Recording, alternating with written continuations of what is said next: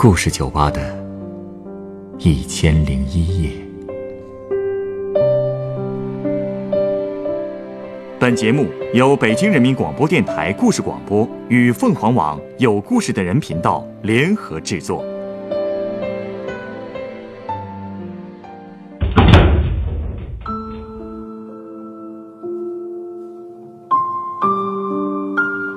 欢迎来到故事酒吧。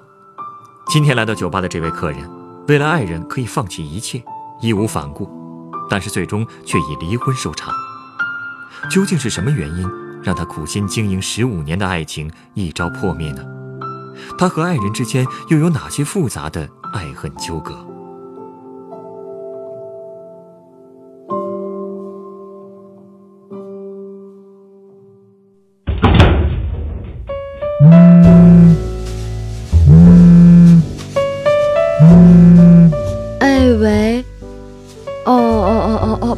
思啊，我家里突然有事情，啊，可能不能去你们公司面试了。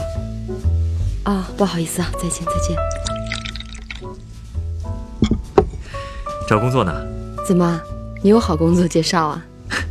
还真有。哎，我有个朋友啊，是猎头公司的，想找哪个方面的，可以帮你问问。嗯，谢谢，不用费心了。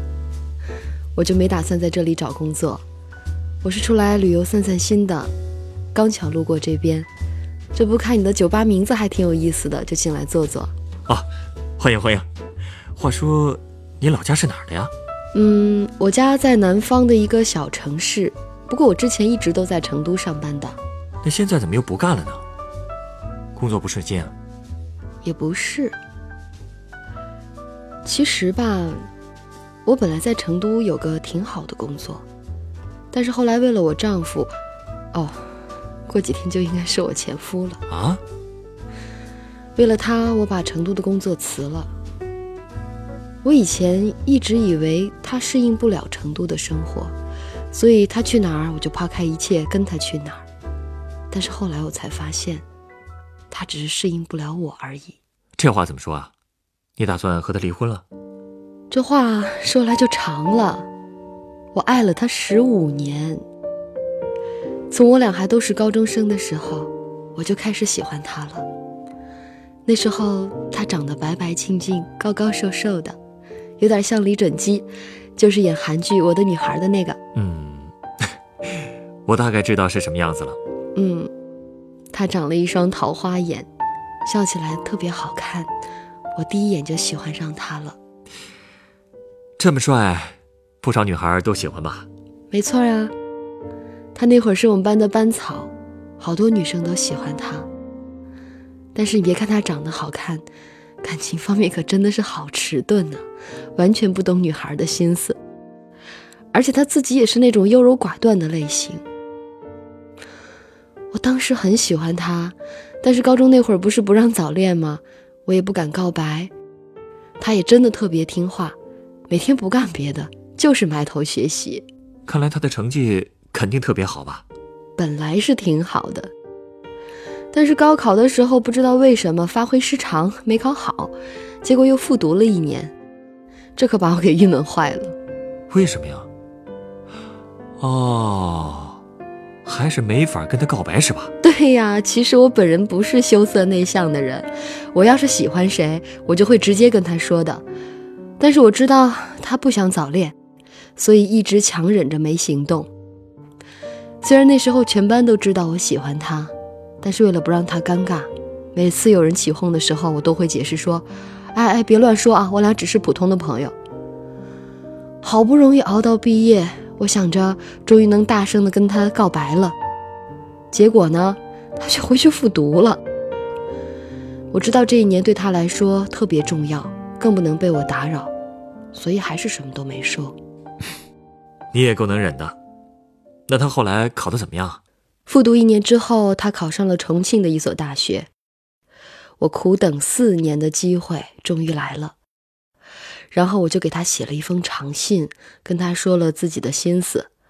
但是我没想到啊，他一直不给我回信，然后我肯定就坐不住啦。你说，四年的感情总该有个了结吧？是接受还是拒绝，总得给我个回复吧？然后我就给他打电话，但是他在电话那边也是支支吾吾的，不明不白的。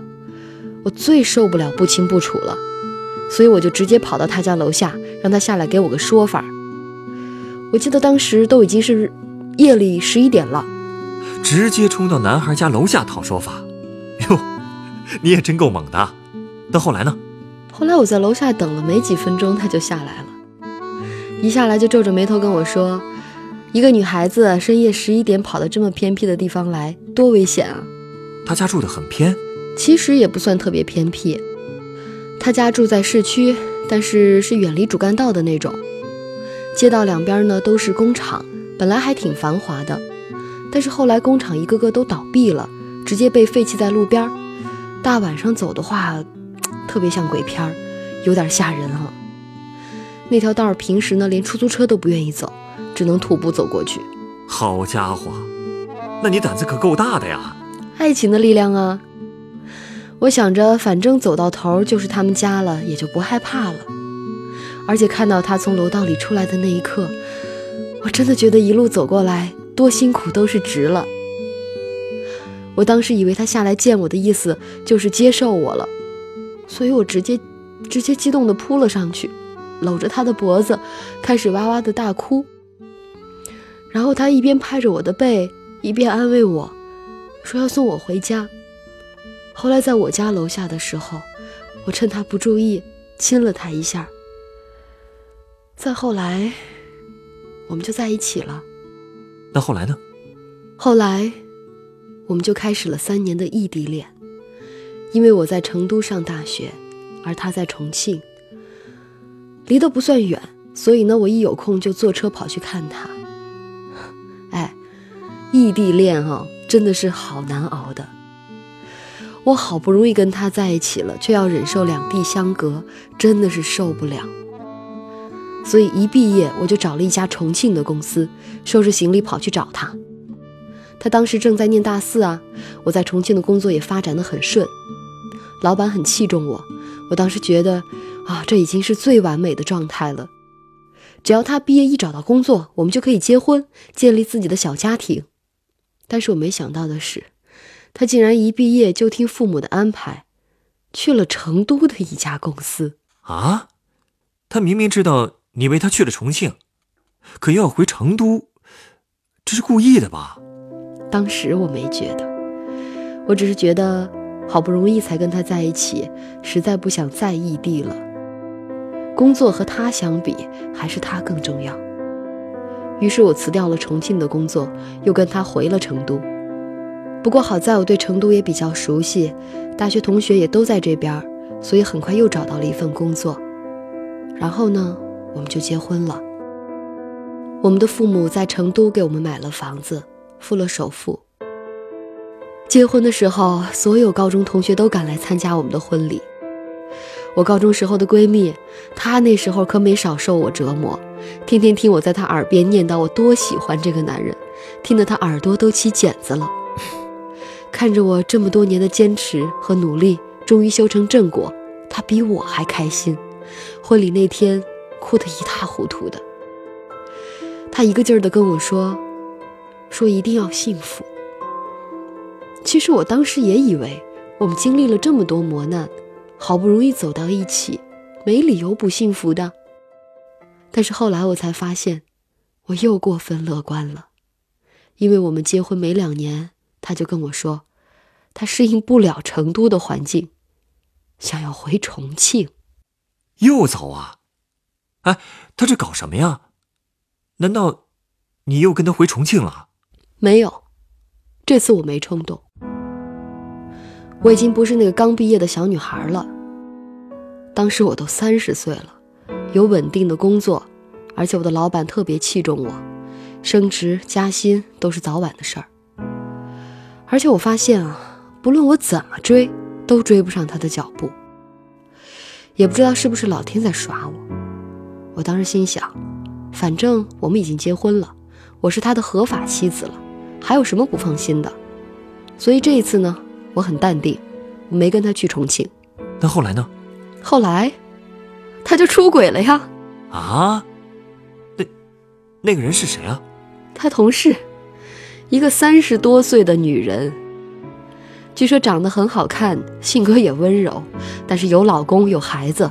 我不知道他为什么会爱上这样一个女人。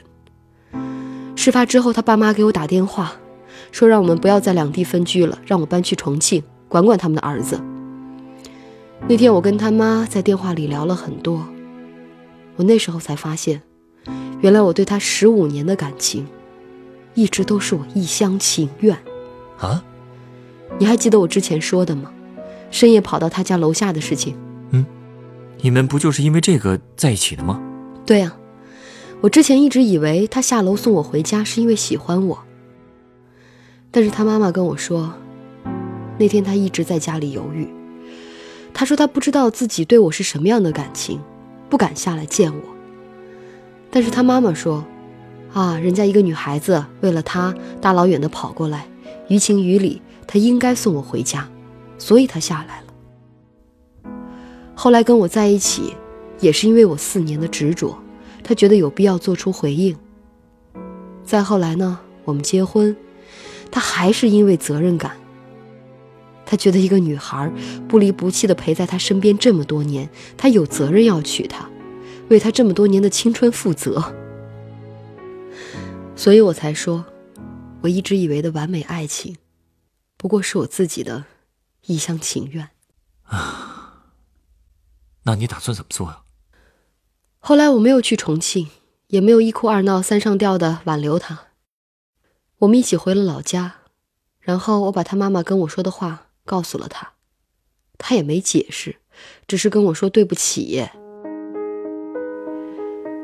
说真的，我还是不能接受这么多年的青春付诸流水，所以我不死心的问他：“你爱过我吗？”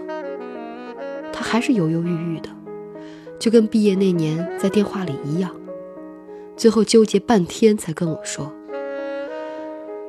他说他对我的感情很深。”但那真的不是爱情。他说，这么多年来，他一直很努力的把我当成爱人，但还是做不到。他说，我就像他最好的朋友一样。你们就是因为这个离婚的？没有。事情刚发生的时候，我的确想过离婚来着，但是转念一想。又有点舍不得，毕竟这么多年的感情，不能说断就断的。回成都之后，我一直在犹豫，我还是对他抱有幻想，希望他能明白我的好。而且没过多久，他就跟那个女人分手了。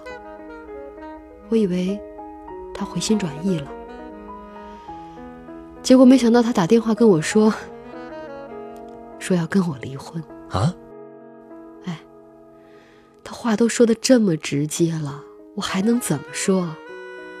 所以我也假装很大方的说：“嗯，我们本来就不应该在一起，还是做好朋友更合适。”在我看来啊，或许离婚确实是最好的选择。毕竟他并不爱你，这么耗着，你也不会幸福的。对啊，可是我当时觉得，没有他。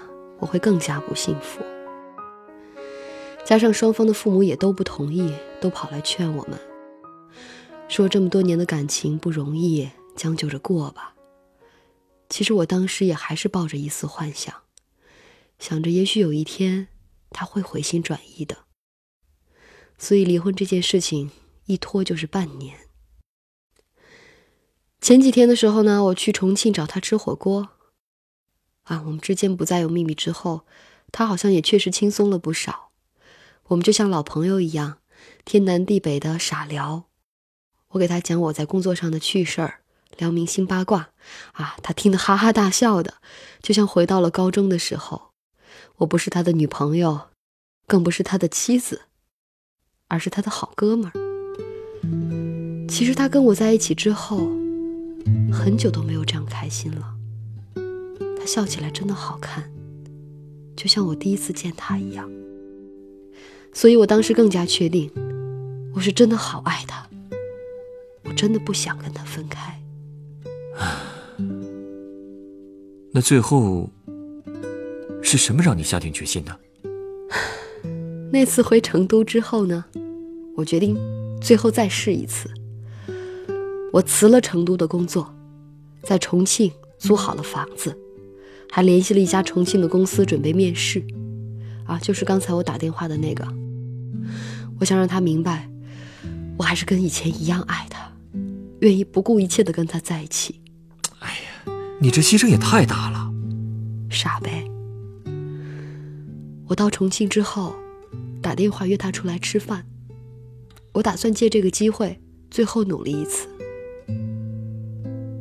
不过呢，他并没有给我这个机会。他见到我的时候特别开心，还拿出手机给我看别的姑娘的照片，说这是他堂哥介绍的他的相亲对象，问我怎么样。他他还真把你当姐们看了。你们不是还没离婚的吗？嗯。虽然还没离，但我们其实都默认双方如果有更合适的人选，就别耽误了。但是我万万没想到，他能让我给他参谋相亲对象哎。看来，他是真的一点儿都没爱过我。后来他又问我啊，说还记不记得李婷婷？我当然记得了，那是我高中三年的噩梦。噩梦？是啊。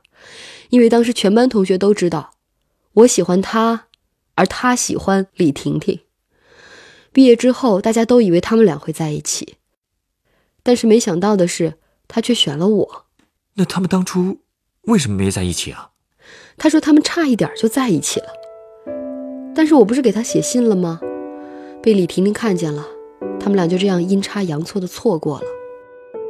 然后他跟我说，他们最近。又联系上了。原来那个李婷婷一直没结婚。她跟我说这个的时候，竟然还一脸一脸害羞的样子。她对我从来没有这样过。他还说李婷婷在我们老家那边，打算过阵子来重庆投奔他，但是不知道能不能顺利找到工作。我问他，如果找不到工作怎么办呢？你猜他怎么说？怎么说？他说：“如果李婷婷真的来不了的话，大不了我回老家就是了。”这句话真的是把我伤到骨子里了。你知道吗？这么多年，我一直在说服我自己，他是因为适应不了成都的生活，所以只能待在重庆。所以我强迫自己一次又一次的放弃前途，追着他去重庆，然后我才发现，他根本不是不适应，只是不爱我而已。为了爱的人，他可以这么轻易的就离开重庆，甚至回老家。原来这么多年来，他一直是在逃避我，所以每次分别，他都走得特别决绝。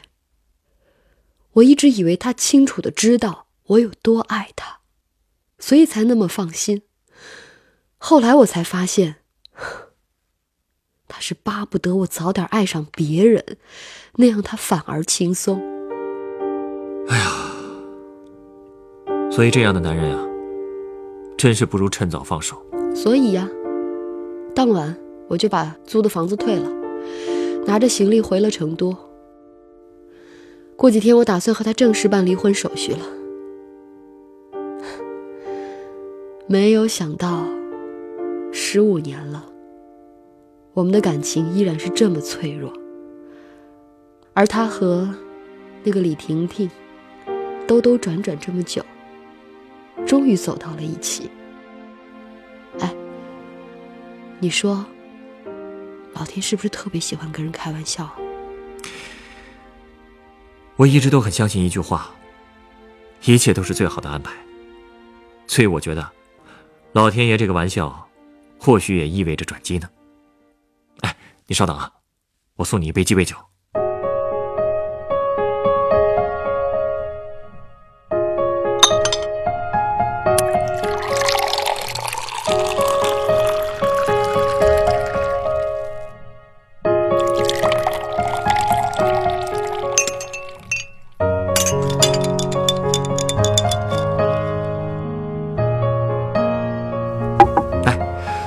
的鸡尾酒，它是由白朗姆酒、酸橙汁、可乐、酸橙片调成的，名字叫做“自由古巴”。自由古巴，好，感觉这酒应该是有典故的哈。对啊，这杯酒的英文名字直译过来，其实是“自由古巴万岁”。这是一九零二年古巴在独立战争中的口号，而我送你这杯酒，也是想为你重获自由而庆祝。自由，可我不希望有这样的自由啊！我理解，现在的你啊，肯定是很难摆脱痛苦的。毕竟这个人对你的束缚足足有十五年。必须得说，他所谓的责任感是让你痛苦的元凶。这么低情商的男人，真是不值得你留恋。而且，你还年轻，你到哪里都可以独自生存下去。如此自由独立的你，一定可以吸引更优秀、更适合你的男人。难道你不觉得，找一个愿意陪你到天涯海角的男人，远远比和你苦苦追随的男人一起生活，幸福的多吗？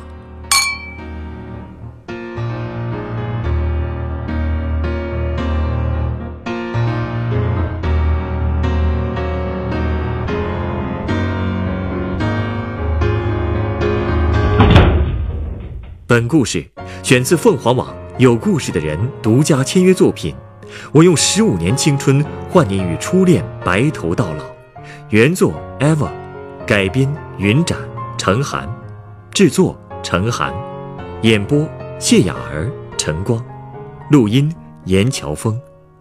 人人都有故事，欢迎搜索微信公众号“有故事的人”，写出你的故事，分享别人的故事。